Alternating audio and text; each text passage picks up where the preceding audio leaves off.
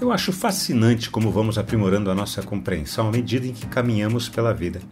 Algumas percepções que tínhamos vão sendo atualizadas e aprimoradas enquanto amadurecemos pela vida. Mas isso não acontece do nada. É igual ao hábito de caminhar diariamente. A cada dia vamos melhorando o nosso condicionamento físico. Vamos caminhar juntos? Já sabemos que o pecado é essa força estranha que se opõe a Deus. Temos aprendido também que a sua influência em nosso mundo é intensa e se manifesta de forma violenta. Há outras manifestações mais sutis do pecado, porém igualmente fatais. Uma delas é quando há muito conhecimento religioso, mas pouco entendimento prático.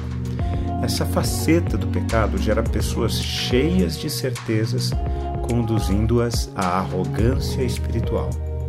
Muitas pessoas em suas experiências religiosas desenvolvem a habilidade de conhecer histórias bíblicas e trechos da Bíblia, mas ainda assim desconhecem o Deus revelado em Cristo Jesus.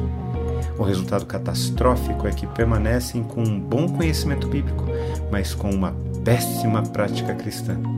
Com isso, alguns versículos bíblicos são utilizados para validar os seus preconceitos e sua intolerância pecaminosa. Ao descerem do monte, Jesus ordenou aos três discípulos que não divulgassem as coisas que tinham visto até o dia em que o Filho do Homem ressuscitasse dentre os mortos. Eles guardaram a recomendação, perguntando uns aos outros o que seria esse ressuscitar dentre os mortos. Então perguntaram a Jesus: por que os escribas dizem ser necessário que Elias venha primeiro?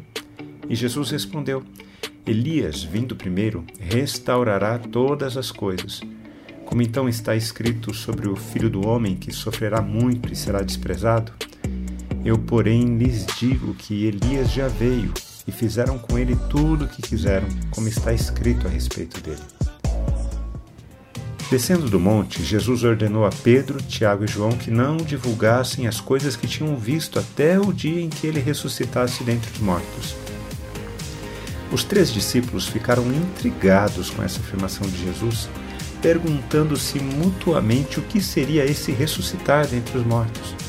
Procurando compreender o que seria isso, esses discípulos perguntaram então a Jesus: por que os escribas dizem ser necessário que Elias venha primeiro? Jesus respondeu que a vinda de Elias marcaria a vinda do Filho do Homem.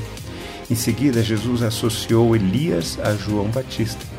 E é muito interessante o fato de os três discípulos terem conhecimento dos ensinamentos religiosos dos escribas sobre a vinda do Messias, mas não conseguirem identificar o próprio Messias. Quando Jesus identifica João Batista como uma referência a Elias, Jesus está apresentando-se como Filho do Homem, como Messias, o Deus que veio em forma humana para estabelecer o seu reino em nosso mundo. Quando refletimos na palavra de Deus, precisamos responder a ela. Eu quero orar por mim e por você. Glorioso Pai, livra-nos de sermos como Pedro, Tiago e João neste momento. Não queremos ter conhecimento bíblico, mas não conseguimos olhar para Jesus e identificá-lo como Deus.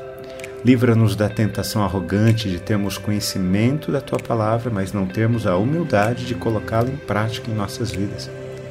Obrigado porque o Senhor ouve as nossas orações. Amamos o Senhor de todo o nosso coração. Em nome de Jesus. Amém. Um forte abraço a você, meu irmão, minha irmã. Nos falamos em nosso próximo encontro, está bem? Até lá!